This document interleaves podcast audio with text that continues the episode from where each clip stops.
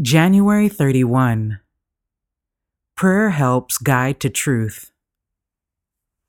If anyone wants to do his will, he shall know concerning the doctrine whether it is from God or whether I speak on my own authority. John chapter 7 verse 17, New King James Version. Before Jesus went forth to his final conflict with the powers of darkness, he lifted up his eyes to heaven and prayed for his disciples. The burden of Jesus' request was that those who believed on him might be kept from the evil of the world and sanctified through the truth. He does not leave us to vague surmising as to what the truth is, but adds, Thy word is truth. The word of God is the means by which our sanctification is to be accomplished. It is of the greatest importance, then, that we acquaint ourselves with the sacred instruction of the Bible. It is as necessary for us to understand the words of life as it was for the early disciples to be informed concerning the plan of salvation. We shall be inexcusable if, through our own negligence, we are ignorant of the claims of God's Word. God has given us His Word, the revelation of His will, and has promised the Holy Spirit to them that ask Him to guide them into all truth.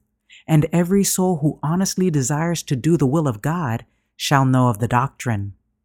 Since the time when the Son of God breasted the haughty prejudices and unbelief of humankind, there has been no change in the attitude of the world toward the religion of Jesus.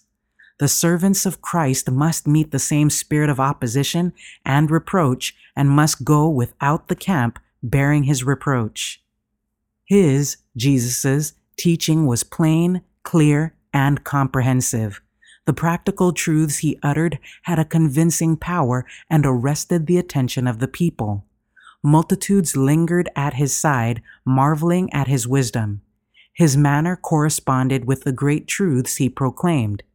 There was no apology, no hesitancy, not the shadow of a doubt or uncertainty that it might be other than he declared.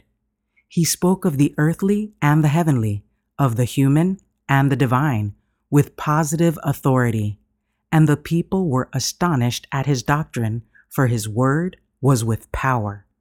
It is a matter of the highest importance and interest to us that we understand what the truth is and our petitions should go forth with the intense earnestness that we may be guided into all truth. The Review and Herald, February 7, 1888.